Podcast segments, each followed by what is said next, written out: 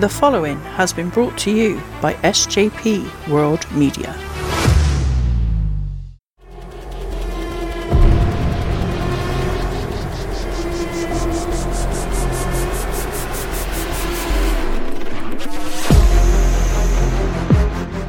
You people, you know who I am.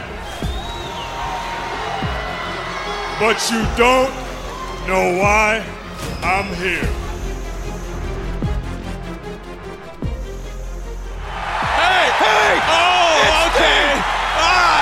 Sting.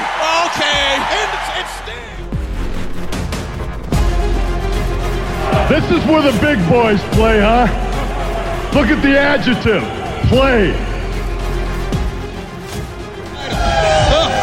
Gonna put some butts in the seat.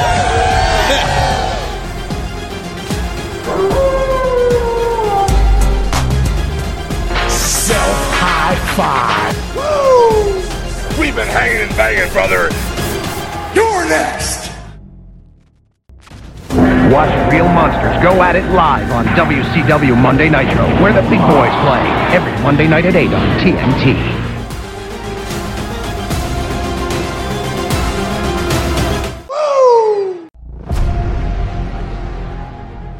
Hello and welcome to Nitro Nights, or should I say Nightmare Nights, with the show that we're about to look at this week. Oh dear me, I have been dreading this coming. I've been dreading this coming. But on the other side of the coin, I'm quite looking forward to my my partner in crime's opinions on this show. My name is Cy. I am one of your hosts for this WCW Nitro era look back, starting at the first Nitro and trekking through every episode of Nitro, Thunder, every Clash of the Champions, every pay per view, etc., etc., until this crazy, weird, wonderful place of WCW goes belly up in 2001. Joining me for this journey and seeing some of these events for the very first time is the always entertaining, always excellent, always fantastic to talk to, the Scottish Juggalo himself. Danny, how are you, my friend? I'm really well, thank you, Si. Really excited about today. Uh, how are you today? I- I'm amazed you're excited about talking about this today, to be fair. I'm doing okay, bud. I'm doing okay. You know, just an ordinary sort of Friday for me, really. Into work, back home, sit on the sofa and think, oh, you know, I didn't really get much done today. Still doze off because I'm an old man. You know, that sort of scenario. Do you know what I mean? oh yeah, of course. Yeah, I'm getting there. I'm getting there. How about you, bud? You had a good day? yeah, really well, really good. Just in, done some uh, football and things like that, and uh, then I come home to uh, watch this, and uh, everything changed. Yeah, yeah. I, I can only apologise. It, it, trust me, it gets better. It does get better. We've got to suffer through the, the the turd to get to you know the the reward at the end, I suppose. Yes, today we are looking at. oh, I think it's our second pay per view, isn't it, Danny? Halloween Havoc. yep, it is. Uh, first we did uh, about a month ago, wasn't it? That's right, Fall Brawl. Yeah, that's right. So yeah, we, come to our second pay per view in the WCW Watch Back. We're looking at Halloween Havoc 1995, which came from Detroit. Uh, it got around thir- well, 13,000 people were in attendance, listed as a sellout. But it's a little bit cheeky, a little bit naughty, a little bit WWF esque, I suppose, because only around 7,000 actually paid. So yes, it was full.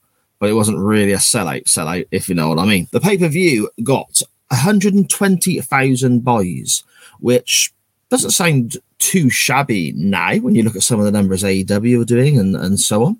However, in comparison to the 90s, Halloween Havoc 94, so the previous year, got 220 ish thousand buys. So roughly 100,000 more than the 95 edition we're looking at today. And 96 also, so the following year, got close to 250,000 boys. So this is way, way down on the Halloween Havoc from the previous and the next year. Danny, first of all, Halloween Havoc. Have you seen many Havoc events throughout the years? Um, other than the NXT ones, I don't think I've watched a full Halloween Havoc uh, ever. No. Ah, okay. I mean, so I really, really enjoy with Halloween Havoc events from WCW is the, the whole stage sets they do. I mean, this this show here we have numerous gravestones and uh, you know a lot of the dry ice, the mist, and so on. But in later years, we get to see big inflatable pumpkins and all sorts of. I mean, WCW did do did do that quite well. Yes, it's just definitely. a shame yeah, yeah, it's just a shame that some of the uh, in ring content here wasn't done quite as well, I guess. Oh no. but, um, just going back to that, I do remember hearing on Eric Bischoff's show um, that he considered Halloween Havoc to be the WrestleMania of WWE. And um, a lot of people consider Starcade, but he personally considers this event to be um, their like biggest pay per view. Yeah, that's that's really interesting actually because Starcade is obviously it's got the history. I think the first Starcade was eighty three, so that's that's even that even predates WrestleMania. So the first, the first Starcade, it, Starcade was running for in theory longer than WrestleMania was before before they went tits up. Uh, now, I suppose from a history standpoint and a branding standpoint, because it's been around longer, it seems like it's more important. But also when you look at the way the storylines were built and structured, especially in later years, Starcade tended to be a big stop, but still a stop on the road to another pay per view. So when we get to Sting and Hogan, and when we get to uh, later Starcades, we'll see that. I mean, I mean Piper and Hogan as well in future years. They they sort of have a rematch again in a couple of months at another pay per view that almost feels like that's the blow off of the feud rather than the Starcade match itself. And Bischoff also lit cites the uh, pay per views in December, which when Starcade traditionally was, especially in this era pay per views in December and not doing so well. So I can kind of understand where he's coming from, really. Yeah, definitely, and uh, he would get a lot of revenue for um, Halloween Havoc as well, just due to the uh, month it was there, which is October. Hmm. Yeah, I suppose it makes sense. The summer's summer's been and gone, so uh, people aren't out and about, and you know they're in their house. It's cold and so on, but there's no Christmas and New Year like Starcade would have to fight with, I suppose. October traditionally you don't have a WWF event running until recent years when they're doing four million shows a year or whatever. Back in the day when you had like the big four and then the big five when King of the Ring was added, it kind of sandwiched between SummerSlam and Survivor Series. So it was kind of able to be there and not compete with competition from the WWF, I guess, mate. Yeah, definitely. Ah, okay. Let's get into the show then. We have a video package promoting the matches coming up on the show. When I say matches, I mean very much so. Hogan and the Giant, and then Hogan and the Giant in monster trucks. That's what this show is built around. So, so heavily pushed as the only thing that people should really care about to the point where during the show, you'll probably hear Danny and I mention matches that come up that we didn't even know were going to happen because we haven't been told on Nitro or anything like that. So it's, it's very obvious, especially if you listen back to previous episodes of Nitro Nights with Danny and I, it's very obvious that WCW was building this whole pay per view around silly monster truck nonsense and then Hogan and the Giant, isn't it, Danny? Yeah, definitely. Their entire promotional budget went into that, well, those two matches, and uh, really nothing else. Nah, you're right. You're right. Uh, we're, we're informed early on by our commentary team, which is Bobby the Brain Heenan, as we're used to seeing on Nitro. But Tony Schiavone is actually alongside the Brain this time, which is fantastic to see. We're informed quite early on that Ric Flair has been attacked and they're unsure if he's going to be able to compete in his tag match in the event later alongside Sting against the team of Arn Anderson and Brian Pillman. So, oh, bit, a bit of peril added straight away, Danny. Yeah, definitely a uh, something to hook um, people who already bought this, I guess, um, into uh, watching it for the rest of the night. So it was uh, a bit of a who done it. Yeah, I mean, you mentioned that watch it for the rest of the night.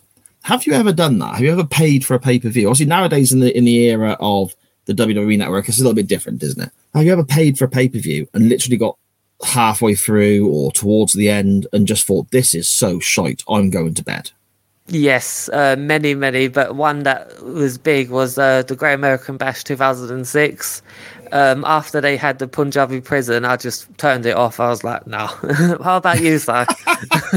um, I've had a few. I've had a few. Sort of going back more to the time when you would pay for it, like uh, properly, like via your cable company and so on, rather than in the network era, I guess.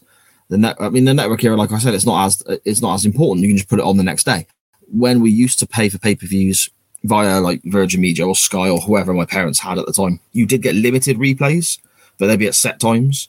So you'd have to try and make sure you could catch the replay if you wanted to.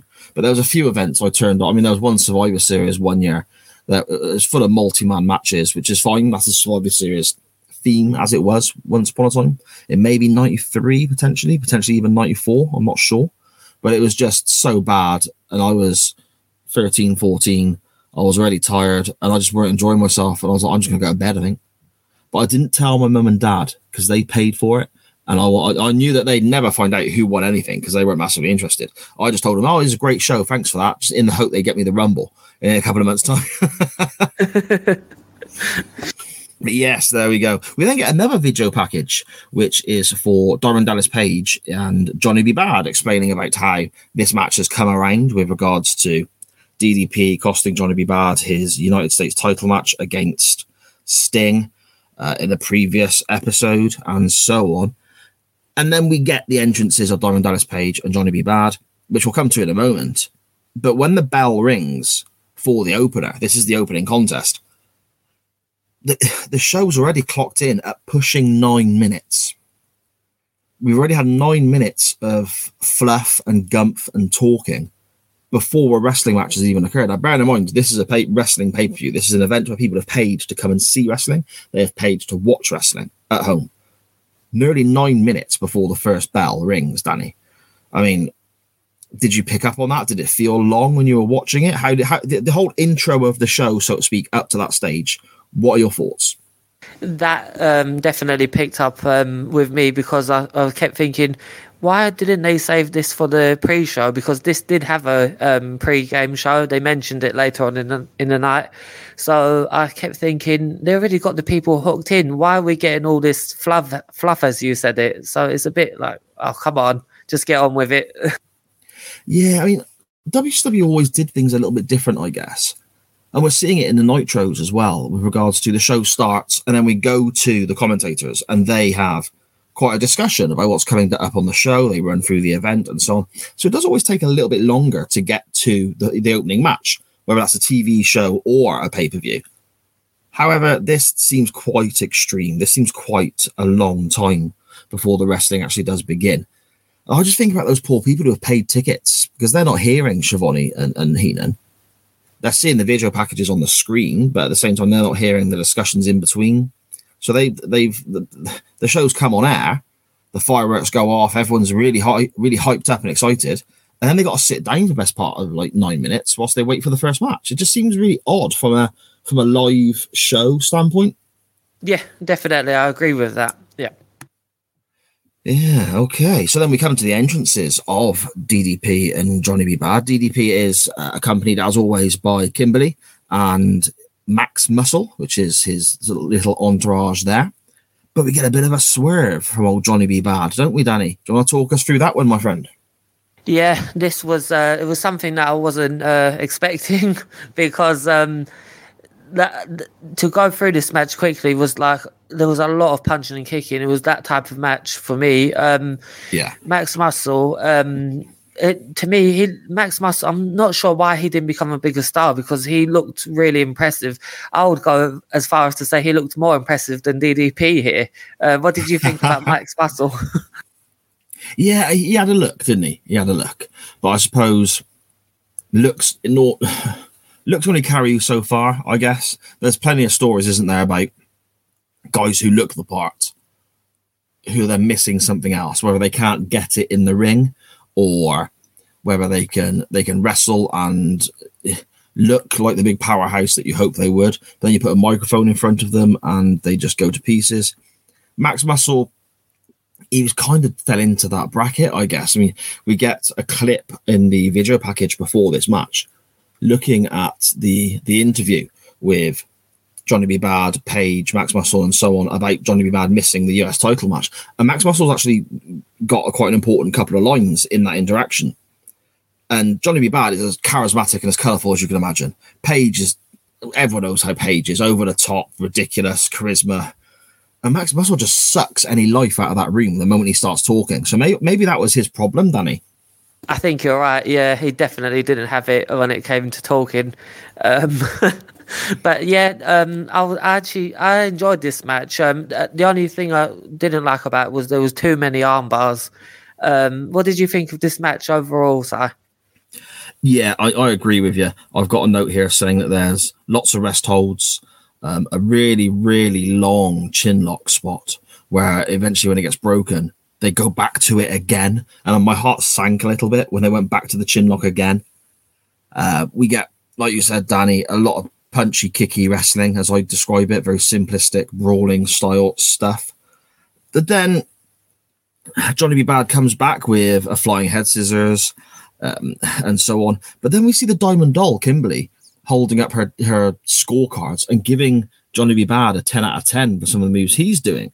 And we've seen little moments with her where she's not happy about how Page is behaving in in his way of cheating to retain the championship and so on. We get a bad day from Johnny B. Badd for a two count. Then Max Muscle hits DDP by accident with a clothesline and then takes one of the worst bumps I've ever seen off a Johnny B. Badd punch. I couldn't believe it. So I, I just could not believe it. I mean, we're talking about why he didn't do more in the wrestling business. I think that little five second snippet right there explains a great deal. But after that, after that punch, Johnny B. Badd covers Diamond Dallas Page and and collects the television championship.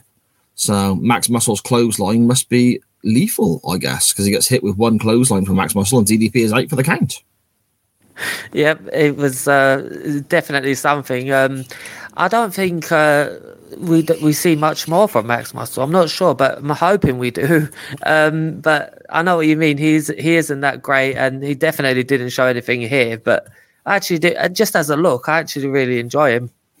Yeah, no, fair enough, fair enough. I mean, uh, this match for me, it, it was a decent enough opener. You get a title change straight off the bat. The the crowd are into it. I mean, purely because Johnny B. Badd is just so charismatic and he can do. He's, he's not a small fella, and he can do certain moves that you imagine cruiserweights to be doing, like a lot of over the top rope stuff to the outside and so on. This match probably just felt a bit long for me, which is ironic when you hear my thoughts when we come to the end of the podcast and I talk about the show in general you'll understand a little bit more about what I mean. But this match just felt a bit long for me. There just seemed to be a lot of that chin lock that they could have cut out potentially. Definitely, um, and it went nearly twenty-one minutes, but. Uh, at the end, the crowd did pop quite mm. huge.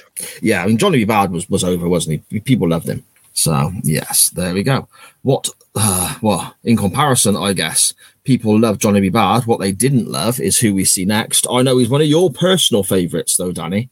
Do you want to talk us through the next very, very short wrestling contest we have? Yep. Um, that favourite of mine is the Macho Man. no, no, no, no, no, no. I mean the other fella.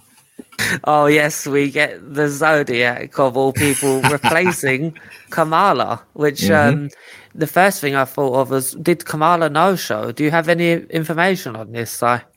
He basically parted ways with the company and you, you can read different reports and so on. But it, it's like everything, isn't it? it? It always comes down to Jim Ross says it the best. I think it always comes down to one of two things: cash or creative. And on this occasion, it came down to more the cash side of things. He wasn't a full time contracted employee at this stage. He was in for a certain number of dates. He was asking for a full time contract. WCW were unsure about paying him the wage he wanted for a full time term over X amount of years.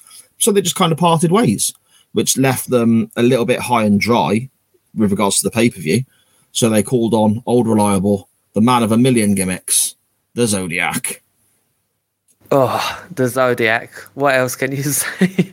It but, makes you um, shudder, doesn't it? It's like, it, it does, it does. Um, I'm glad uh, it was so short lived, so he could get on to his 900 other gimmicks. But um, yeah, this match, it was more of an angle than a match. Uh, I thought it was uh, the biggest thing that stood out to me was when the fan ran in.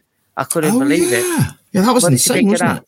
Uh, he looked like he could be like ah, Megadeth or something, couldn't he? Yeah, this mad, mad mop of long hair, you know, the tight jeans, runs in and Savage and uh, Zodiac just kind of carry on the match, a little bit distracted, but fall on the outside and kind of carry on. The ref himself, he don't give a shit, does he? He tackles this guy, wrestles him to the deck, then the security come in. Now, if that was a WWF event, WWE event, the camera would be off it straight away. They would not tolerate this kind of nonsense. But WCW were like, oh, this is it. Probably more interested in the Zodiac, to be fair. So they kept filming, didn't they? Yeah, they did, and um, uh, there's a video, there's a compilation video on YouTube of um, uh, that referee Randy Anderson taking down fans because this happened a lot in WCW. But um, I'll send you that, um, and it's uh, he's he, he's quite um, the feisty referee, isn't he? Well, yeah, brilliant. If there's if there's a compilation of it, that'd be awesome. And when this episode comes out, uh, maybe Danny, if you can keep hold of the link and stick it on the uh, Nitro Nights Twitter handle as well, so everyone can have a little look at that. That'd be great. Absolutely. So, something else that we get as well, which tickled me a little bit. Obviously, we just spoke about Kamala, who was supposed to be in this match, who's not. The way it's explained away on screen is brilliant by Bobby Heenan. Heenan explains that Kamala is scared of Randy Savage so apparently Kamala made the mistake of telling Kevin Sullivan, the taskmaster, the, the leader of the Dungeon of Doom, that he's scared of Savage. So Sullivan beat him up. I could not believe that at all. There's so, no believability factor in that. Yeah, exactly. And that's why he's not there anymore. So Kevin Sullivan, the little hard nosed dwarf, batters the uh, Ugandan giant, and he is no longer with the company why didn't they film this side? That would have been more interesting. What Kamala and uh, Kevin Sullivan? Yeah, backstage that would have been obviously the fact that it didn't happen, but that if if they wanted to write him off, I'm sure they could have done an attack angle where he was like seen lying on the floor or something like that. Yeah, I suppose. I suppose I don't know the ins and outs of how it all worked with his contract though. Whether they whether his dates were up and they, they were trying to negotiate to get him back, and he was asking for too much or something along those lines, maybe. So it might have been a case of literally then just, okay, well, then we can't come to terms. So we're not using you anymore. So then it would have been difficult to, to film that sort of thing. But perhaps they could have just sent Kevin Sullivan around to his house and just filmed it for real. Sullivan could have just gone in, like, you know, as a shoot and they could have filmed it for real. Well, he might be confused for a garden gnome. very true. Very true. uh, the note I have for this match, I mean, we'll, we'll get very, you know, it's it's only a couple of minutes long. Savage wins with the top rope elbow. It's as good as you can imagine a couple of minute long match is with the Zodiac. I've got a note here that simply says Savage wins. This is short and shit. Yeah, that phrase, that's an excellent description of it. Um, I mean, there was no way the Zodiac was going over the Macho Man. Absolutely no way. Not, no. No, exactly, exactly. Mean Gene plugs the WCW hotline saying somebody Jimmy Hart used to represent in the WWF is coming over to WCW or potentially coming over to WCW. But he can't talk about it, even though he's talking about it. But he can't drop any names, even though he's narrowed the pool down to whoever Jimmy Hart used to represent. So, oh, Gene, you cheeky little scamp, you're going to get us ringing that number, ain't you? This has become a weekly thing now, Si, where we, me and you uh, have to guess um, who uh, he's talking about because because I had no idea. Um, do you know who he's talking about? Don't know. I didn't. I didn't look into it to be honest, which which shows my very poor low levels of professionalism, I guess. So I apologise to you and everyone listening, Danny. I think looking at the timeline, it being ninety five, knowing who was knocking around in the WWF at this stage and who turned up in WCW not long after. And then the obvious clue Jimmy Hart used to represent them. I think we're getting the honky tonk man. That's what I thought as well. But I also thought Bret Hart as well, but he didn't he didn't come till years later. But yeah, no. the honky tonk man I would have said as well. Yeah, I know Honky comes in around around 95, 96 for a little run. So uh, th- that I would expect. At, the, at this time, he would have been in the WWF because this would have been when Jeff Jarrett and the Roadie and those guys were all knocking around, and Jarrett was trading the IC title with Shawn Michaels on an In Your House event potentially, and, and that sort of thing. So I think it is Honky Tonk Man. I mean, I'll, there'll be people screaming at their podcast players right now, whether we're right or wrong, but I think that's who it is, mate. We'll have to look into it for for next week's show. Definitely. Yes. Okay then. I mean, we then get a match that I suppose shows the the lack of organization in WCW in this time because we're getting Road Warrior Hawk versus our buddy from the the Orient, Kurosawa. Uh, and we're, we're explained with a little video package here that way back in August, Kurosawa broke Hawk's arm. Now, our watch along started September, early September with the first Nitro. We're now at the end of October. We've this is I don't know what episode this may well be, episode 9, 10, whatever it may well be of Nitro Nights. We've watched numerous episodes of Nitro, two pay per views now. And this is the first time I think I've heard about Kurosawa breaking Hawk's arm. It Nothing is, was- yeah. Yeah, nothing was mentioned. Nothing's been pushed on Nitro. And all of a sudden they're on the pay per view. And it's like, oh, okay. Did that take you a bit by surprise as well, Danny? It did, yeah. it was like, what is that? Not one mention whatsoever, nothing uh, until this pay per view. So, yeah, very, very disorganized. And it's really strange because to me, if you're going to have this match on a pay per view built around that kind of that kind of grudge match aspect, you know, uh, the revenge aspect, I guess. Hawk had his arm broken, then that writes itself. That that's easy booking for me, and it makes sense. And it, people will want to pay to see Hawk get his revenge. In theory, if it's booked correctly, explained correctly, and so on. The whole Savage Luger thing is nonsense. There's no, I don't understand that. And they were pushing that every week it just really strikes me as odd that there be no mention of this this very legit, good, decent storyline, a very simple, straightforward st- revenge tale that could have promoted this match. Exactly, and both had been on Nitro, and not once was this uh, mentioned as well. Not even Hulk's broken arm. Absolutely ridiculous. Absolutely ridiculous. We start the match very quickly. Uh, Hawk start starts quickly himself, obviously because he's he's fired up because this guy injured him, and he's also starting. I suppose the term is quite stiff with some of the shots and the uh, the the suplex he gives Kurosawa and so on. They look like they did not tickle, shall we say? Kurosawa is in charge for a little bit after Parker trips Hawk. Then Parker gets hit by Hawk, and there's a big pop from the audience for that. Kurosawa hits a backdrop and a Samoan drop. Colonel Parker holds his feet, and at the blue, Kurosawa pins Hawk. I was very surprised by that, um, but I guess this is something of the good guy not getting uh, his payback. Yeah, I don't know if we're going to go to another match here.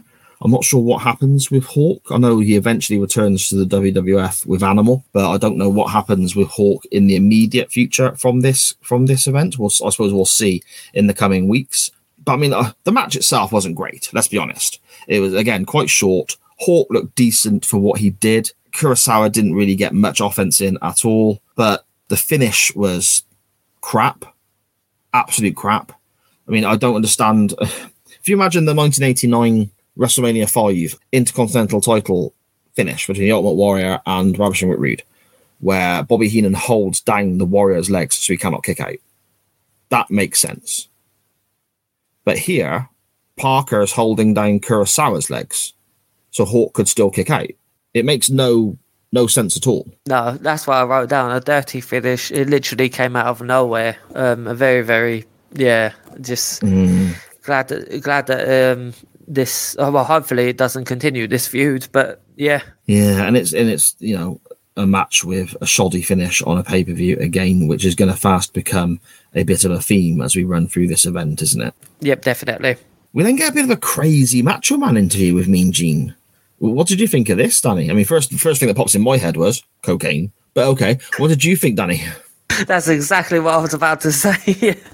you, uh, yeah, definitely. He had to be on something. He was very, very fired up, wasn't he? I mean, he was probably just very angry from who they'd booked him uh, in the match just uh, a few matches ago. So I can imagine why he was this fired up. But yep, a combination of that and uh, cocaine um, made for a lot of nonsense, didn't it? So It did, it did, mate. It did. Yeah.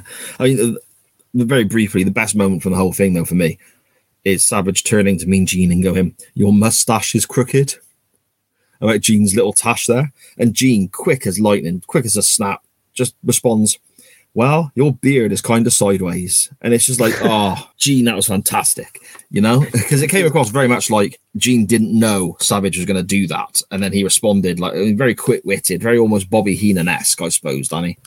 that probably came from uh, all those years with Bobby Heenan. And he just knew how to just get to someone immediately, just respond. Yeah, yeah, most likely. uh, we then get a match on the pay per view that, again, I don't think was advertised beforehand. Was it? No, absolutely not. But it was a treat. Again, though, that I mean, they're in Detroit, which is where the original Sheik was a big name, you know, throughout his career. And he's coming to the ring here with his nephew Sabu. As Sabu takes on not Mr. JL anymore, just called JL now, which was obviously, as we mentioned on a previous episode of Nitro Nights, Jerry Lynn. Surely you would publicize this a bit more. The Sheik is going to be there. Absolutely. I mean, they mentioned it during the match that he uh, sold out that arena so many times. Um, I was actually, this was the first ever time I've seen the Sheik. I've heard all about him and things like that, but wow. I mean, just, I can't believe this was when unadvertised. Yeah, yeah, it is. It, it, it baffles me. Why would you not advertise a big name from that area?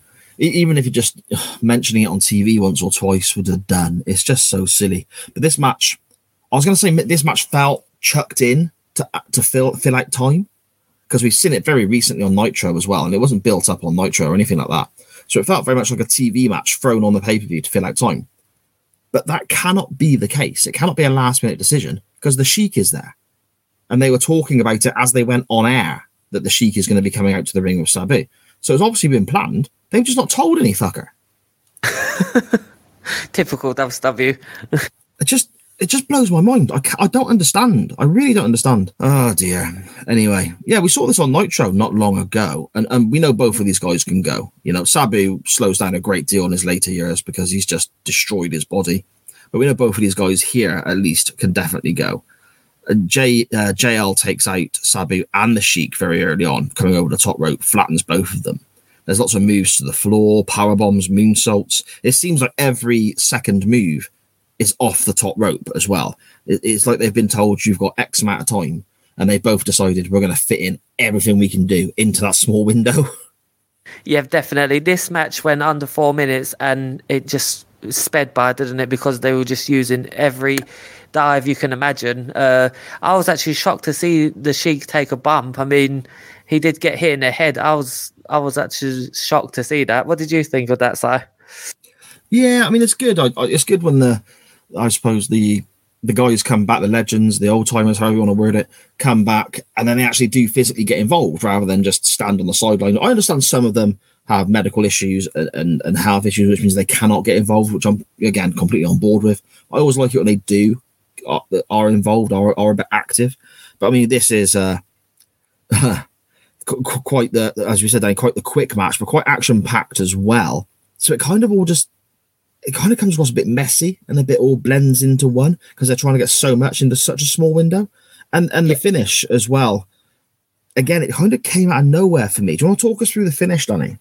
Yeah, the finish was uh, it just as you said out of completely nowhere. Um, crowd to me also i just want to say the crowd was abs- was relatively silent uh, during mm. a, lot, a lot of this but for sabu to get the pin was uh it was quite nice but it just just came out of just no like, as we said but um the biggest thing uh, was after the match uh WCW's we talk about disorganized this is the epitome of um, disorganization because I'll let you take this one, Si. What happened?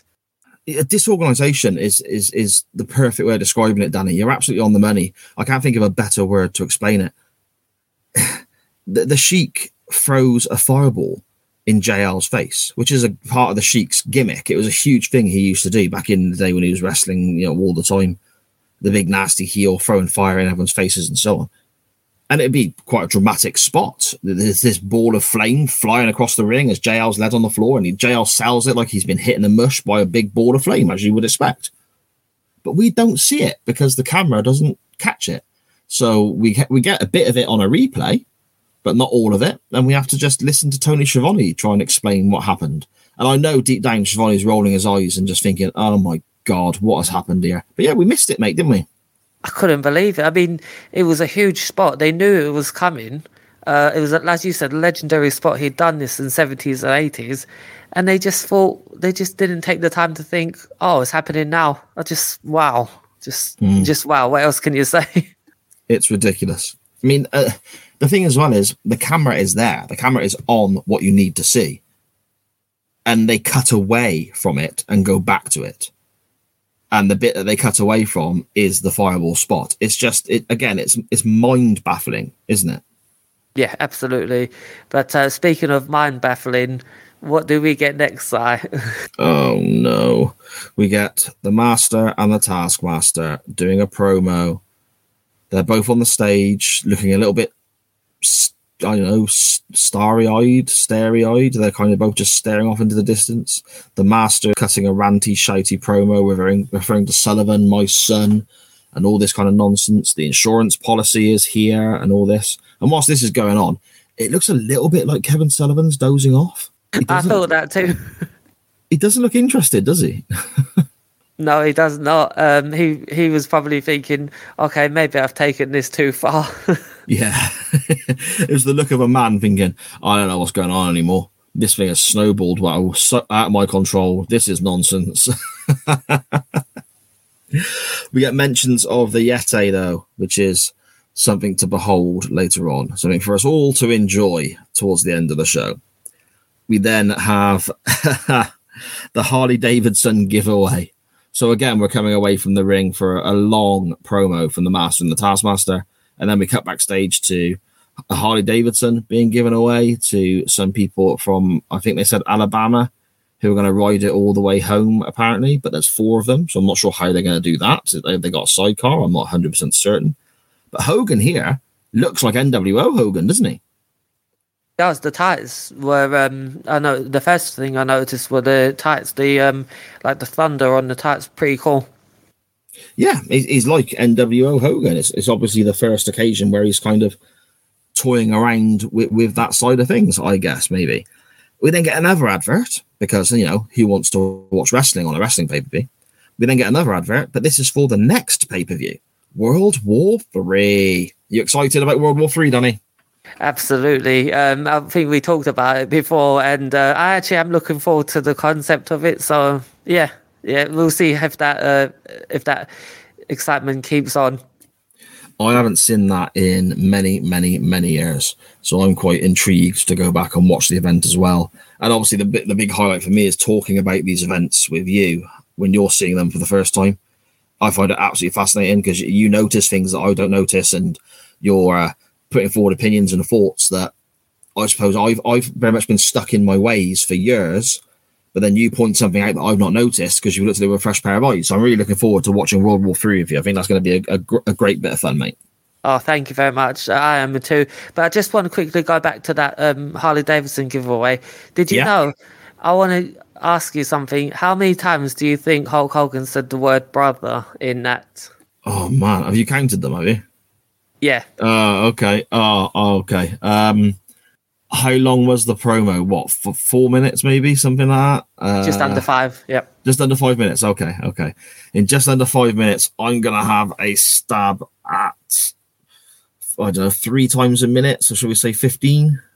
Oh, so close. It was 12. Was it really? Oh, I went far off at all. Look at that. I'm just trying to look at things logically, you know. But still, twelve is too many. I couldn't. I couldn't. I couldn't uh, stop counting after the first four. I was thinking, "Oh wow, how many times is it going to go on?" But yeah, I mean, we'll get to Hulk Hogan later. Oh, do we have to?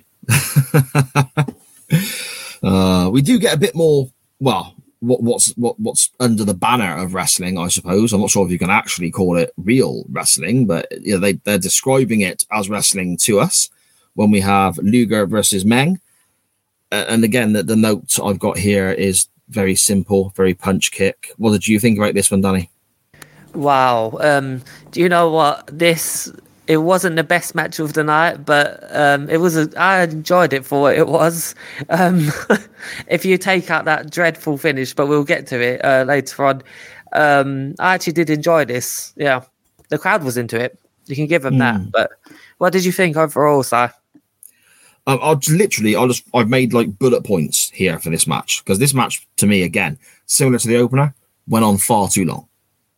Far too long. When, when JL and Sabu are getting like three minutes or whatever it was you said it was, and then we got Luger versus Meng getting as long as they have, that doesn't make sense to me.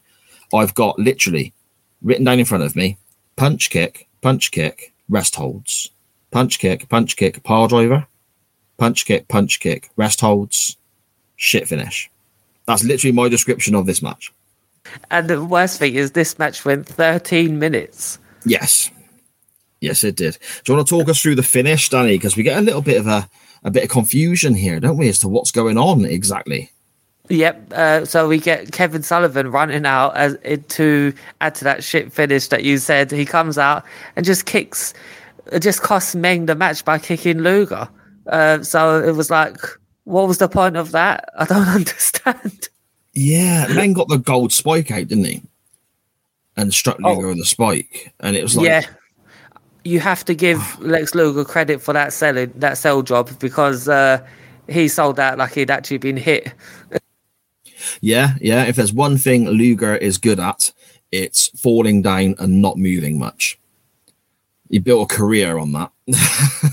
he did, and he always made that weird sound, didn't he? I, I can't even attempt to do an impression of it, but it, it was like it was like he'd been like um, shot or something like that.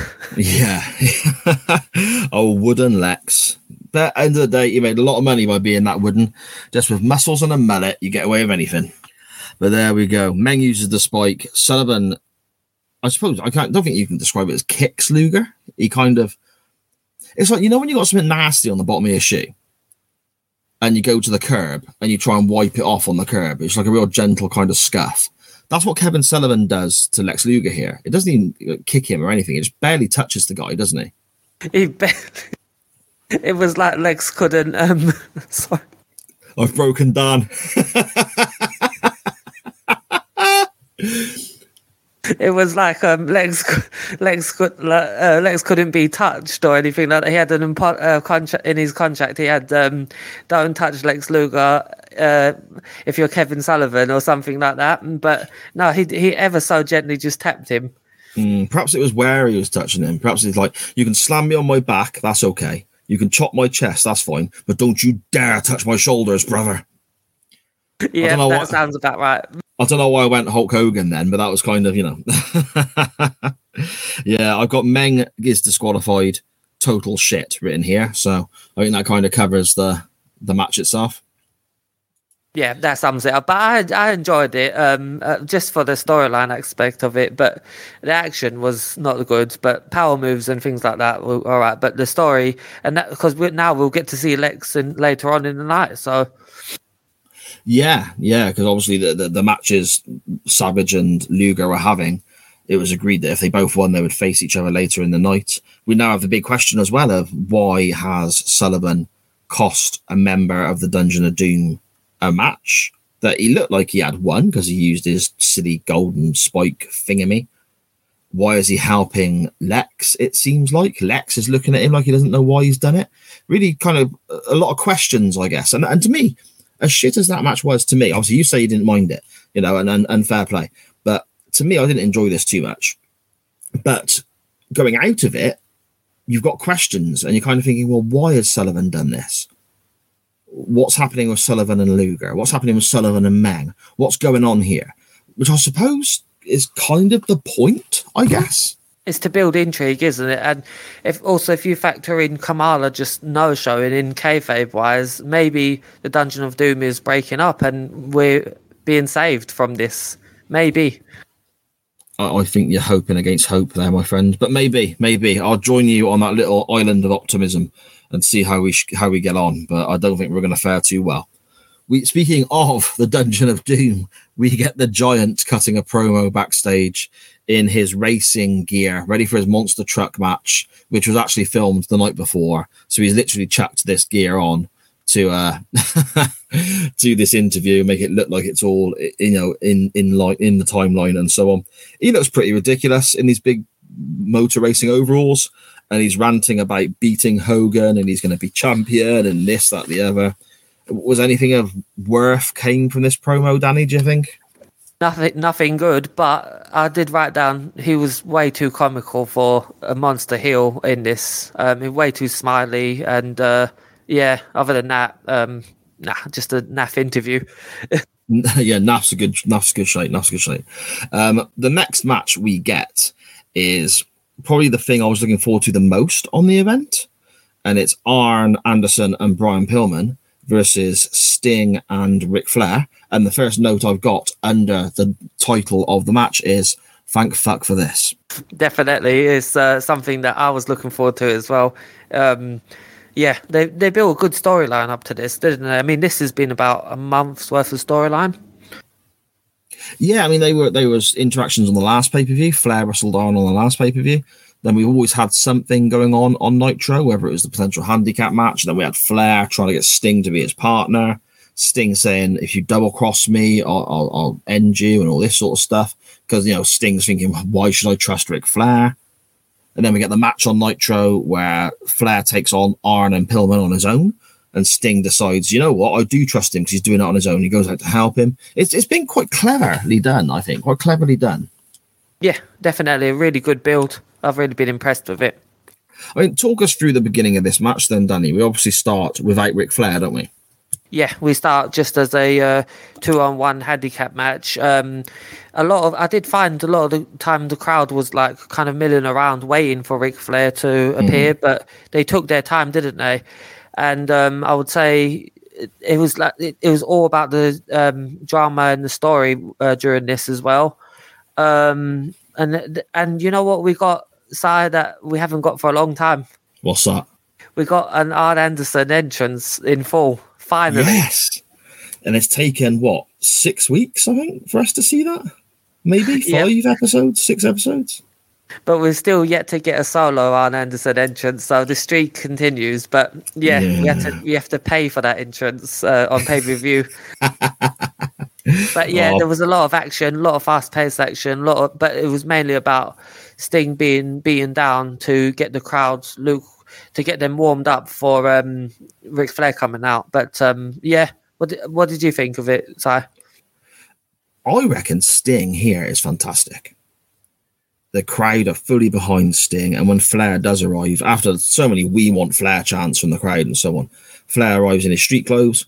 He's desperate for the tag from Sting. He's yelling, "Stinger, I'm here! Stinger, I'm here!" Sting's reaching out and can't quite make it. The heels keep cutting him off, and you can. The crowd are so behind Sting, they don't care that it's Ric Flair that that is is his partner because everyone kind of knows what's coming, don't they? It's Ric Flair. Let's be honest. They just want Sting to make that tag. They're, they're fully behind Sting because the guy is, you know, the, the ultimate babyface, isn't he? In in this era, we get various moves from the heel team, uh, a spinebuster from Arn, some high flying stuff from Pillman. Sting nearly gets the tag a few times and gets cut off a few times as well, which is a lovely touch because it builds the crowd up and then drops them back down again.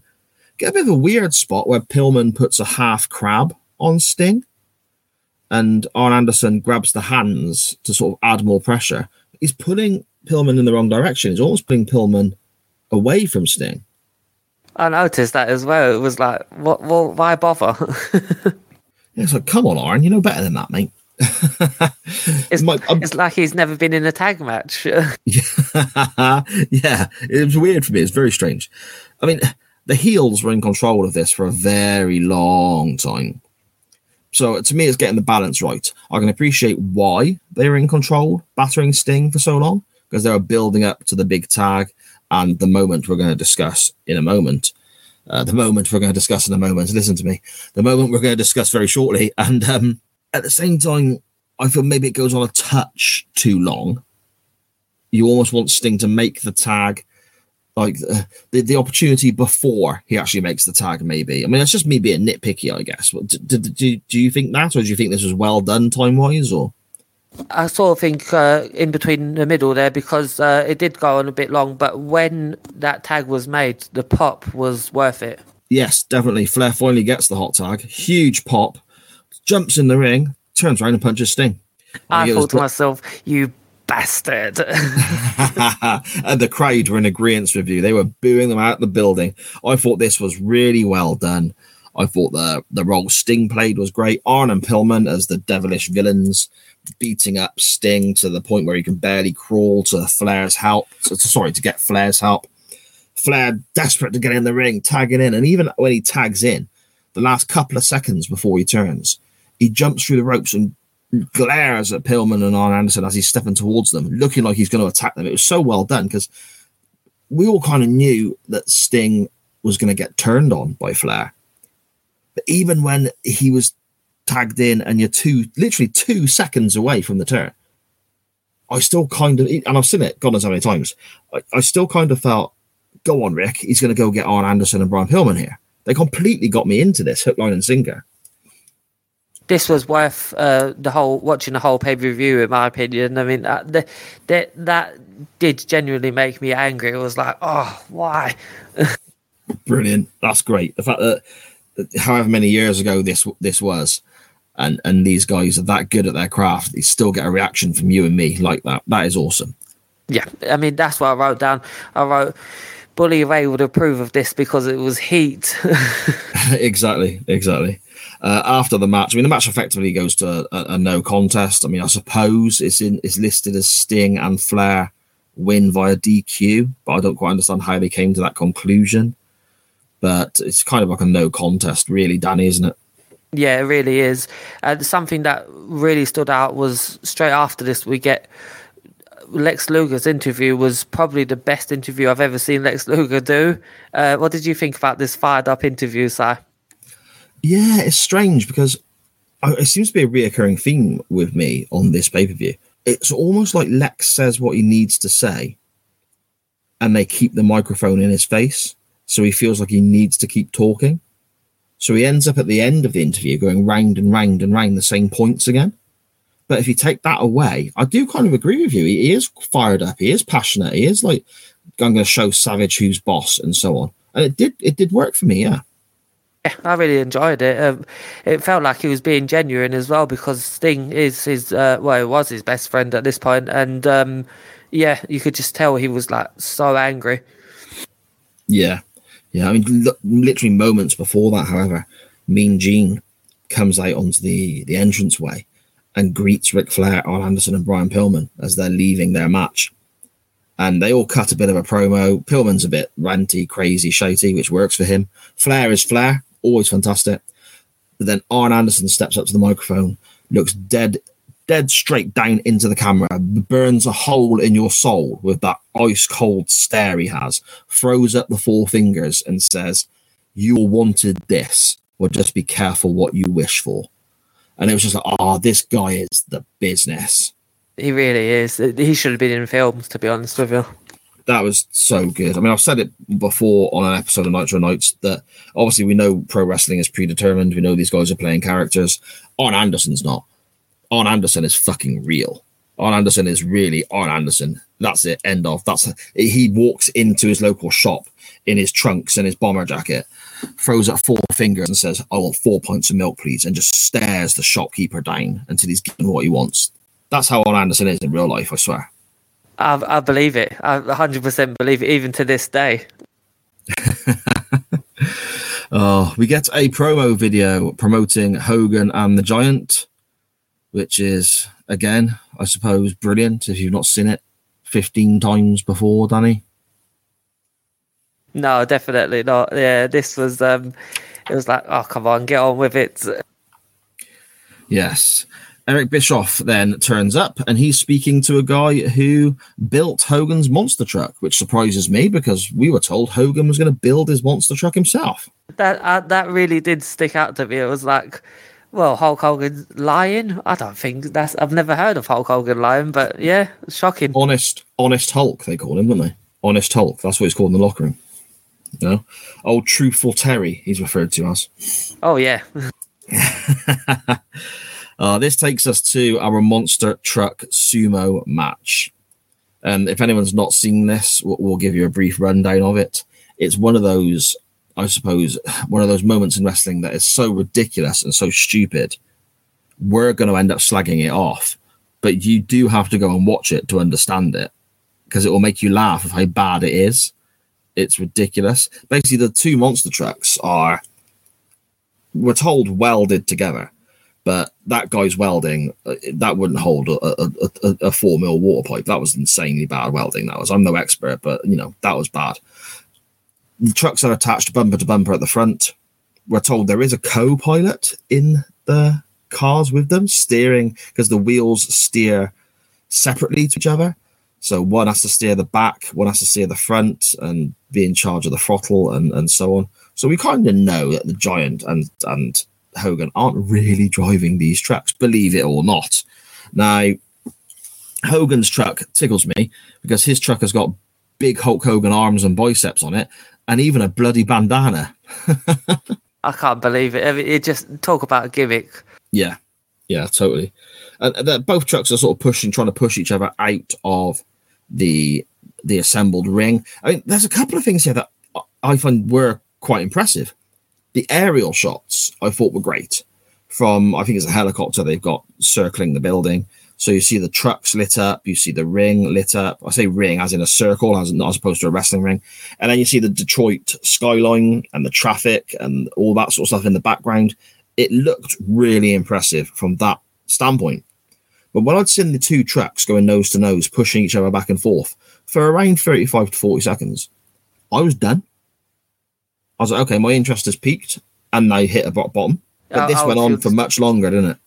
Yeah, it did. I feel the same way. Um, the one thing I wrote about this is the commentary was um, okay, especially from Eric Bischoff. He did um, sell it quite well because you could tell he was totally into it. Yeah. Yeah, that's a good shot.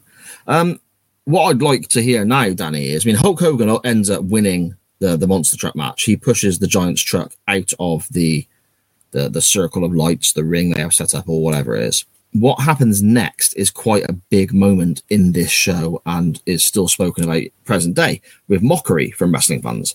So I'd really like to hear your thoughts as you talk us through the giant getting out of his monster truck and onwards, because I'm assuming this is the first time you've seen this.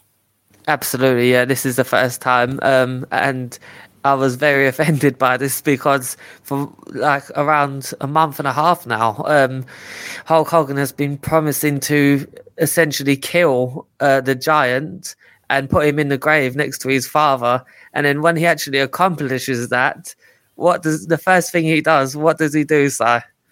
Start shouting for help. It's it's it's. Uh, the, effectively, the giant and the giant's cross because he lost the monster truck match.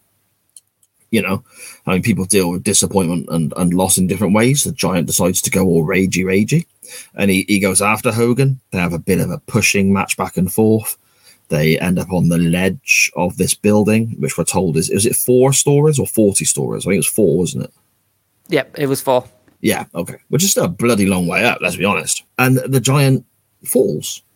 And basically, we're we're told how high up this building is the whole time. We're told on one side there's a car park on the on the ground, so hitting concrete.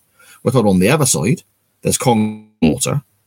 You're falling four stories, and it's pressed to us quite often. Either way, you fall off either side, you're dead, and the giant's fallen off. So, in theory, the giant is dead. Yeah, as promised by Hulk Hogan. Murdering bastard. I, I thought it was just careers that Hulk Hogan murdered, but I guess not. The the best point of this for me was Eric Bischoff and Heenan on commentary. Even though this is absolute nonsense, this is just insane, crazy bullshit. The Giants been pushed off a building and been killed on live on pay per view. Now, I'm assuming some form of criminal charges will come from that. There's video evidence for fuck's sake. But either way, Eric Bischoff and Bobby Heenan sell this nonsense like it's the most serious, important thing that's ever happened in the history of the world. And Heenan's performance, especially, is fantastic. He's genuinely concerned, and he almost comes across like he's concerned about he's concerned about Paul White as opposed to the giant character. He doesn't mention him by name, but he's taught, yeah, I've just seen a man fall four stories, Bischoff, and he's he's almost cross that nobody else is at his level of concern. And Heenan, nobody can get this shit over for me. This is nonsense and bullshit. This is absolute daft crap. But Heenan, fucking fair play to the guy. He gets really close to to getting this over with me. I've always said um, one of WWE's best acquisitions was Bobby Heenan because eh, on this night he definitely earned his money. Yeah, without a doubt, without a doubt. Whilst they're sort of shouting about what to do and you know Hogan screaming for help and so on, um, Bischoff touches the side of his headset, turns to the camera, and says, "We've got to go to the ring." You know, so sod that guy who's just been killed. Let's go to a wrestling match. The show must go on, side. The show must go on. Oh, Yeah, absolutely ridiculous. The next match is Luger versus Savage. And I've got a note here that simply says, A match, dear God, man, a fella has just died. That uh, pretty much sums up uh, how the audience uh, felt as well, wasn't it?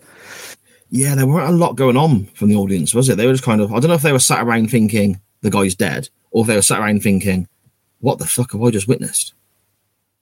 I'm sure some of them were on the phone to Dave Meltzer uh, reporting live and saying, uh, you better put Paul White's obituary in the next uh, edition. Meltzer on the phone back, like, he fell from where? He did what? and he would believe it as well. yeah. oh, dear me. Jimmy Hart oddly comes out for this match as well. Like Jimmy Hart's not associated with Luger or Savage, and he's still very much dressed in all black because he's around the evil of the dark side of Hulk Hogan that the Dungeon of Doom was drawn out of Hogan here. Hogan's the commentators are selling the giant falling from the building all the way through this match. It's not a particularly long contest. We end up getting to the finish relatively quickly. It's it's a lot of punchy kicky, nothing too too structured there. And, and Luger bumps into Jimmy Hart, who stood on the apron, takes the top rope elbow. Savage wins, and then that's kind of it for that match, isn't it? Nothing else really goes on. We're sort of wondering what's Jimmy Hart up to. Why was he even there? Why was he trying to speak to the referee in a match involving Savage and Luger? Danny, could you make any sense out of any of this? Have I missed anything? No, not pretty much. I mean, this obviously to set up for what's later, but um, yeah, uh, nothing. This went over just over five minutes, and uh, I wrote down this was too quick w- for the amount of story that they had uh, invested in it and television time, um, and the fact that Lex Luger had a decent match in my opinion earlier, but Savage just had Savage really had an easy night here, didn't he? Yeah, yeah. I mean, what was his first match, Dan? I think you said it was like three minutes, wasn't it? Three and a half minutes. I think you said, and, and all that money. Yeah, exactly. And he didn't do it a great deal because the majority of that time was filled out with this crazy guy from Megadeth who was in the ring getting wrestled by, you know, Randy Anderson. And then he hits the top rope elbow and he's out of there. Luger has a match that uh, he spent a lot of time staying relatively still in, I suppose. So you think they're both quite fresh and can go, but again, time issues with WCW.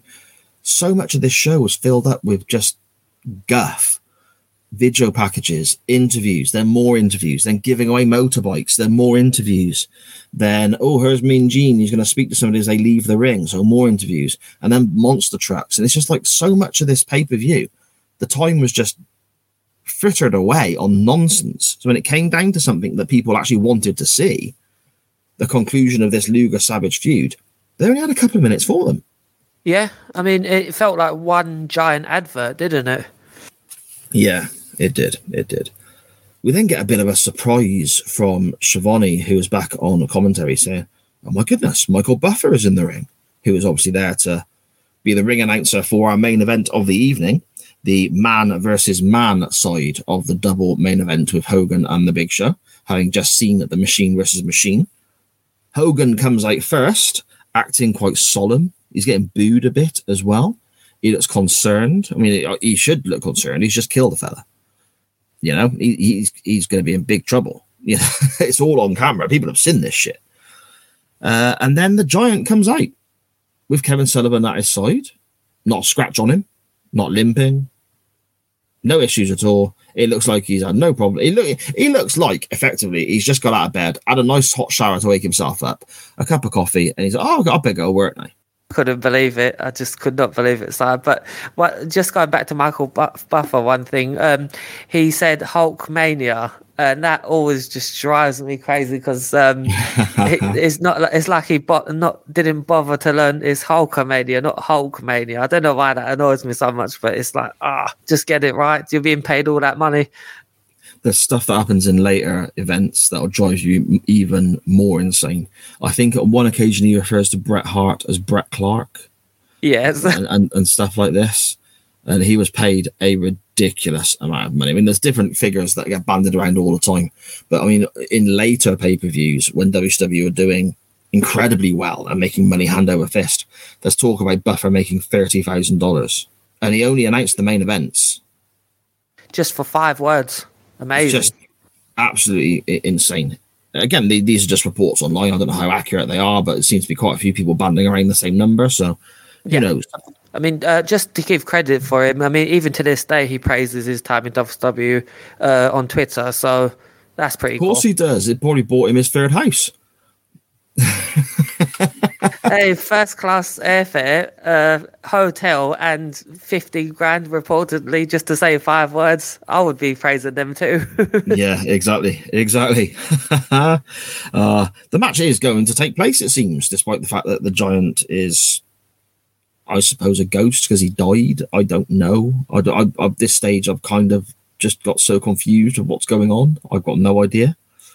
Uh, Hogan has his bandana on which is black, of course, because the Dungeon of Doom have drawn out the evil side. The bandana gets pulled off. The giant shows an expression of shock, doesn't quite know how to react, turns to Kevin Sullivan, and in true WCW fashion, we don't get a look at what he's look what he's looking at. It's uh, one thing that really um, shocked me was when Hulk Hogan took off the bandana. What was that painted on his head? Yeah, well, that's what the, the, the Giants looking shocked at and turning to Kevin Sullivan. That's the Kevin Sullivan eyebrows that Sullivan's got painted on. The sort of evil, sinister, big eyebrows that are painted on his forehead. Uh, so obviously, the Dungeon of Doom brought out the brought out the evil side of Hogan. So he's got the the eyebrows painted on himself, and the Giant tries to sell it for a moment and turns to Sullivan as if to say, "Oh my goodness, look at this!" But we don't see what it is straight away because the cameraman misses it again, and it's sort of 30 seconds later, when the match continues, we catch a glimpse of Hogan's big, bold bunts with this weird tribalistic eyebrow design, I guess. So, yeah, well done, WCW, again, for missing that moment. That could have been, I suppose, on a show of things that are not cool. That could have been closer to cool, I suppose definitely. Um, just this match was a mess uh, for me. I've just wrote there's not many notes, but one of them is just punches everywhere, punches, punches, mm-hmm. punches. yeah, yeah. Um, the giant you... tries a well. The giant tries a leg drop. I thought that was quite cool because he got really high for that. Um, and effectively, um, I'm not not to rush through this match, but we get basically the WrestleMania three finish, don't we? Yeah, yeah, we do. We do, and I mean, you say not to rush through the match, but I, am quite happy to rush through this match. If I never see this match again or, or, talk about it again for the rest of my life, I'm gonna, I'm gonna die a happy bunny. No, um, and but I do want to say something very popular. I can see why you feel like that. So, um, when Hulk Hogan slammed um, the Giant here, the pop was insane. Yeah, I mean that is one thing that, that, that did well. Hogan, as much as there's a lot of negativity around the guy, now for his real life persona. And there's a lot of negativity as well from Hogan's on screen persona from around this time. He's overstayed his welcome as the, the red and yellow babyface and so on. Hogan knew how to work a crowd. You look at the way he used to time his comebacks. You look at the way, if you gave him a, a heel, a good heel to work against, how he would sell certain things. Uh, obviously, it was only for his personal benefit. He was very much, you know, that that kind of bias in his performances, but he used to really know what he was doing with regards to these. I mean, WrestleMania 18 with The Rock and so on, and uh, all this stuff. Just the guy was fantastic, and some of the stuff here is boring and awful to watch, and it's messy. It, the it's the Giants' first proper wrestling match in his career, and it's in the main event of a pay per view. So you got to feel sorry for the guy in a way because he doesn't quite know what he's doing. There's a few times where they there's miscommunications in the ring and it's a bit of a state. But Hogan does get the crowd into it, even though it is just garbage to watch. He does, and um, as you said, for his own benefit, um, he would. It, it, when he faces an opponent bigger than him, it's always the same story. It's the, the giant dominating until Hulk makes the comeback, which uh, always gets a pop. Yeah, I see. I got a note about that as well, my friend. The whole Hogan comeback, hulking up, they call it, don't they? Where he sort of points at them, It was you, one, two, three punches, and the big boot, and then he cups the air. And, and yeah, the, the, the eight year old, nine year old Cy still gets a kick out of that now. I, I still, I still, I, I, go back and I watch, I watch the, I watch Hogan uh, beat Savage at WrestleMania five. I still get a buzz from that because it's just, just great, silly nonsense, you know. but his timing of when he does that sometimes, and here is the perfect example. The giant has been choke slamming everyone to hell in his appearances on Nitro. And it's after the choke slam he gives Hogan, which is obviously going to be his finishing move. He hits Hogan with the choke slam. That's when Hogan does the hulking up shtick. And that to me just, thankfully, it didn't hurt the giant too much going forward. But I just think that's a little bit unnecessary. I mean, you could do it after a big leg drop, after a big splash, after anything, not after the guy's finish. No, I agree with you 100%. Um, and speaking of finish, uh, we get Jimmy Hart coming out, don't we? And what does he do, Si? Well, yeah. I mean, Bruce Pritchard once famously said Jimmy Hart never met a camera he didn't like. So he's trying to get in front of the screen as much as he possibly can. But yeah, as you mentioned, we get the, the WrestleMania 3 kind of throwback, the body slam, the crowd go wild, the big leg drop. But Jimmy Hart hits the referee and we don't quite catch what happens there either. The camera angle, we're looking at it, but the angle isn't. It's almost like we're looking at it from the wrong side, so we can't see what happens. So Schiavone and Heenan are even asking on commentary, what happened? I think Jimmy Hart hit the referee. I don't know. So there's a bit of confusion around what goes on. And then Jimmy Hart gives Hulk Hogan one of the weakest belt shots I've ever seen in my life. But it does send that signal of Hart has turned on Hogan, doesn't it? Yeah, it does. Yeah, and I think this was the first time uh, he turned on Hulk Hogan, wasn't it? Yeah, yeah, I think so. I think so. We, we then get a beat down on Hogan with the referee unconscious on the floor. A bear hug, which is a spot I've never been a fan of. A bear hug from uh, I went to call him the Big Show. there. that's not quite right. A bear hug from the Giant on Hulk Hogan. Luger and Savage run down, and you're thinking, oh, here they come, the baby faces to help Hogan out. They run down together. The crowd are cheering. They're, they're side by side. They get in the ring. And then Luger turns around and just wallops Savage. I mean, this was funny, but to me, he's been in the company less than two months. I think this was too soon for him to turn heel. What did you think, Si? Uh, I, I don't know. I don't know. I suppose when you look at it from the aspect of they've lost Kamala, a, Vader has departed, or, has you know departed very recently as well. They're kind of looking a bit thin on the ground for heels, maybe. Um, so on this show, they've turned Ric Flair back heel. They've turned Luger heel. I can kind of see why potentially they're doing it, especially when you think the Dungeon of Doom has lost a member as well. Uh, I, I, but I know where you're coming from. It does seem quite quick in his return to doing this. But the issue I have with Luger is he's come back and he had this this heat behind him. He had this push behind him, and it never really went too far. He had the title match um, with with Hogan. He had he had the, the feud with Savage, but the whole babyface versus babyface feuds at this time didn't quite work properly, I guess. But I can totally see your point of it being so quick in his return. But I can also see why it's been done. Does that make sense? Yeah, it does. Um, definitely, especially when you just said uh, they're running thin on heels. Um, yeah, that actually actually makes more sense than what I thought. To be honest with you, because they need they need need more people to feed Hulk Hogan. yeah, that's right. uh, and what happens then? Luger's turned on Savage. Luger racks Hogan, and we see him, don't we? The insurance policy, the big toilet roll monster himself who is storming down the entranceway, Danny? The Yeti. It is, mate. It is. What Yay. are your thoughts on this? That was uh it was an event, let's just say that, maybe. it was he, uh, something uh, that happened. Yeah, it was historic. He uh walked in uh, and just proceeded to hump Hulk Hogan, uh, which I found very odd. Yeah, there's a very famous GIF, isn't there? Am I saying that right? GIF, GIF. It is GIF, isn't it?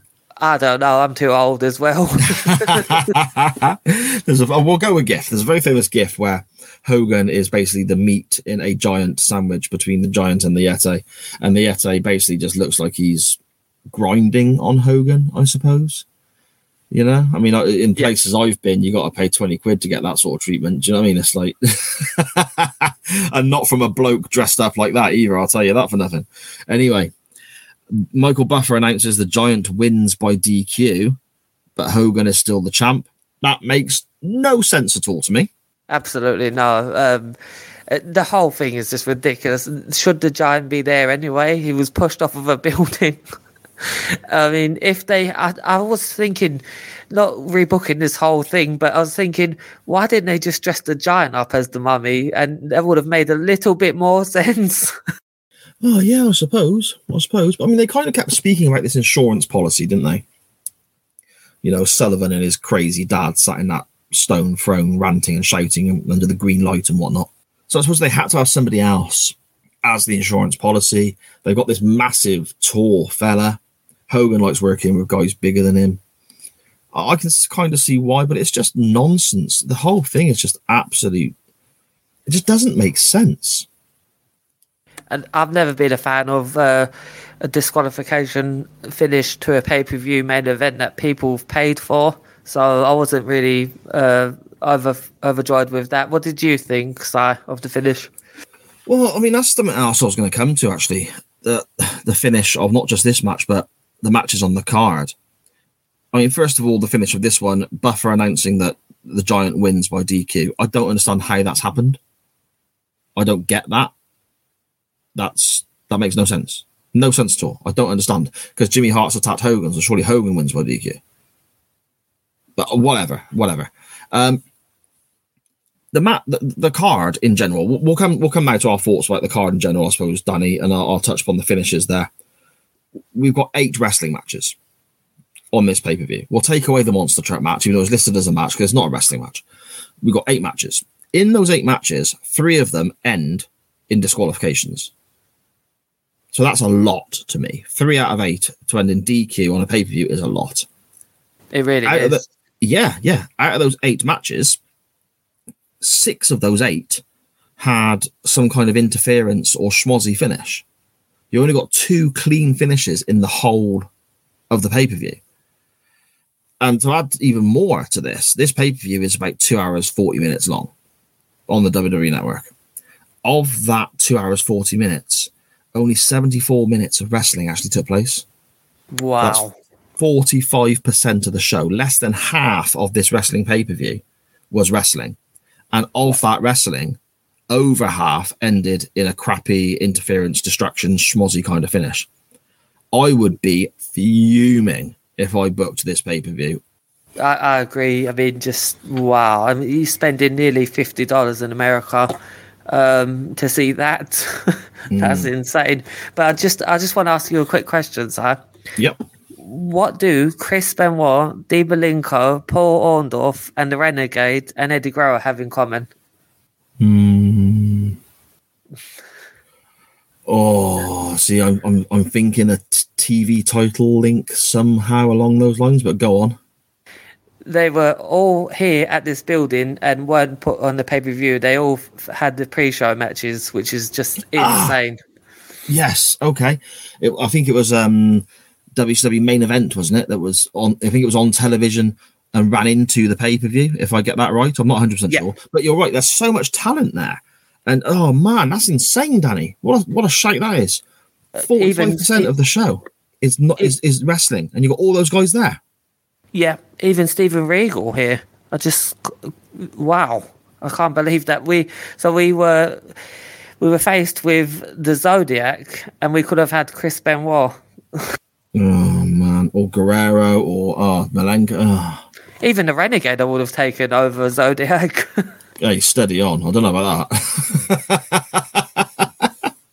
uh, I suppose that sort of brings our coverage of Halloween Havoc 1995 to a close.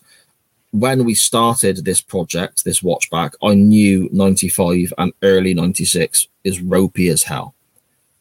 We're getting through it. We've had some good moments. We've had some good matches. We've even had some good nitros. There's been a few shows that we've both given a hit rating to. This I knew was going to be shaky ground going in. I'm glad it's out the way. Scott Hall can't come quick enough. Um, so, Danny, as always, we have our pros and cons, our good points and our bad points for the show, our woos and our oh brothers, brother, brother, brother, brothers, brother. Woo! Brother. Do you want to go first or second, my friend? I'll go first this week, as I and I would say the woo was definitely the Ric Flair heel turn. Um, because it sucked me in so well. It was like, oh wow, and then I felt so angry when Ric Flair turned heel eventually. I mean, we knew it was coming, but I didn't know it would be that fast. So that would be mine. What was your would be yours, Si? Uh, first of all, I, I, I honestly, I love the fact that Flair got you that angry with what he did. That just shows that pro wrestling, when it's done properly and it's done right and it's done by people who know what they're doing, can just get those emotions. I mean, this this event is you know it's 1995. It's what 27 years ago, if my maths is right, and it's still getting that kind of reaction from you. That is superb. Well done to everyone involved in that contest. And that very nearly was my woo as well. But I'm going to go for the Sabu versus JL match. It was far too short, but it's the match I got the most enjoyment out of. So that, that's my woo for this week, mate. Quite straightforward. Sabu versus JL. What about your oh man. brother, bud? Oh, the Oh brother would definitely be the the Yeti. How can it not be the Yeti? Yeah. See, I was was go on. I was cho- I was torn between that or Hulk Hogan apologizing for killing the giant, even though he promised it for weeks and weeks and weeks. uh, my oh brother is also the Yeti. Uh, the giant dying, I've got in little quotation marks on my notes, was right up there. And I didn't know which way I was going to go. But before we started recording, I crossed the one eight, and I'm, I'm going to go with the Yeti as well, just because it's so symbolic of the state of the stuff we were watching in 1995. I, I think this is going to be quite easy to predict now with regards to our overall ratings for the show. But Danny, as always, we go hit, miss, or middling. What are you thinking? big miss. Absolutely big miss. How about you, sir? 100%. Absolutely huge. Roberto Baggio over the crossbar in the 94 World Cup final. Big sodding miss. definitely. If I never have to watch this pay per view again, I will be over the moon. I would happily actually pay WWE an extra pound a month for this to be taken off my network subscription. Yeah, I would I would be in agreement with that as well. it's that bad, mate. It's that bad. But there we go. That's part and parcel of what Danny and I are doing here with the Nitro Nights project, looking back at WCW from the first Nitro all the way through to the last, taking in every show, every mainstream show, I guess they do with regards to Clash of Champions events, pay per views such as this one, Monday Nitros, and of course the Thunder shows when they begin. It's going to be a very up and down, exciting and disappointing and rocky road, but I'm bloody loving it. Danny, before we go out of here, mate, before we disappear and hopefully never, ever, ever have to think about this again, do you want to let everyone know whereabouts they can find you? And also make sure you heavily plug the One Man's Meat podcast. I listened to the latest episode today on my way to and from work about the short-lived career of the potentially the slightly underrated Sean O'Haire. It was a fascinating listen as always from you and Chris. Brilliant, brilliant stuff. So make sure you let us know where we can listen to that and everything else where people can find you, my friend. Oh, thank you very much for the kind words. Too kind, uh, Si. um, yeah, you can hear me on One Man's Meat uh, podcast with the great Chris Bellis at One Man's Meat, um, where we discuss we discuss all the um, rare wrestling underrated characters and things like that. You can hear me on A Changing Attitude with the great Mags, Ori, and Tanner and you can hear me um, on uh, here where I'll be next week, uh, hopefully, if this Halloween Havoc hasn't uh, soured my taste. But um, yeah, but other than that, um, yeah, that's and you can find me on Twitter at Scottish Juggalo, where I masquerade as a Scotsman, and I have done since 2010. So, um, where can we find you? where can we find you, sir? Yes, thank you very much, my friend. Thank you very much. Make sure you do go and chuck Danny a follow at Scottish Juggalo on Twitter. Keep up with all the shows he's involved in there. Uh, One Man's Meat is fantastic. I also listened to the horror show program you're now doing as well with Chris. Well, your first episode covering the movie Hellraiser. Uh, I got a confession to make. I've never seen Hellraiser. Wow. I, I thought I had because there's so many horror films from the 80s. You know, the Hallow, you know, Halloween was 70s, granted, and Friday the 13th was originally 70s and so on. But there's so many horror films from that era. that I watched, I just uh, and you know the pinhead character and so on the front cover, I just always assumed I'd seen it because there's so many symbolic sort of scenes and posters and images from that film. But listening to you two talk about the movie made me realize I've never seen this film. So I'm definitely going to go and check it out. And I loved the way that you and Chris spoke about this movie. It's obviously a passion project for the pair of you, something that you both really enjoy. It's always great hearing people talk about stuff they love. So yeah, make sure you do go and follow Danny at Scottish Juggalo on Twitter. Keep up with all of his shows there. But you can find me at SJP Words on Twitter and on Facebook. You have a little group there called SJP All the Shows and Info. And by going to either or both of those, you can keep in, I suppose, in contact or in touch or keep up with the shows I'm involved in, which are obviously Nitro Nights here with Danny, you have chain wrestling that I do with Mr. Mags live on a Monday night on YouTube and Twitch via Radio Tuggers. And a podcast version comes out later in the week if you are busy on a Monday evening. But why would you be? Surely you want to see our glorious faces. You have the waiting room coming back very soon with our good friend Mr. Benny Mack looking at Quantum Leap one episode at a time. And if Quantum Leap is not enough, wibbly wobbly, timey wimey sci fi nonsense for you, then with our good buddy Dan Griffin, I am looking back at old Who, new Who, classic Doctor Who, new starts for Doctor Who, a story from every Doctor, etc., etc., on the Doctor Who pod. But most importantly, you can find this show at Nitro underscore Nights on Facebook and Twitter. Chuck us a follow. Let us know what you're enjoying. Let us know what you're not enjoying.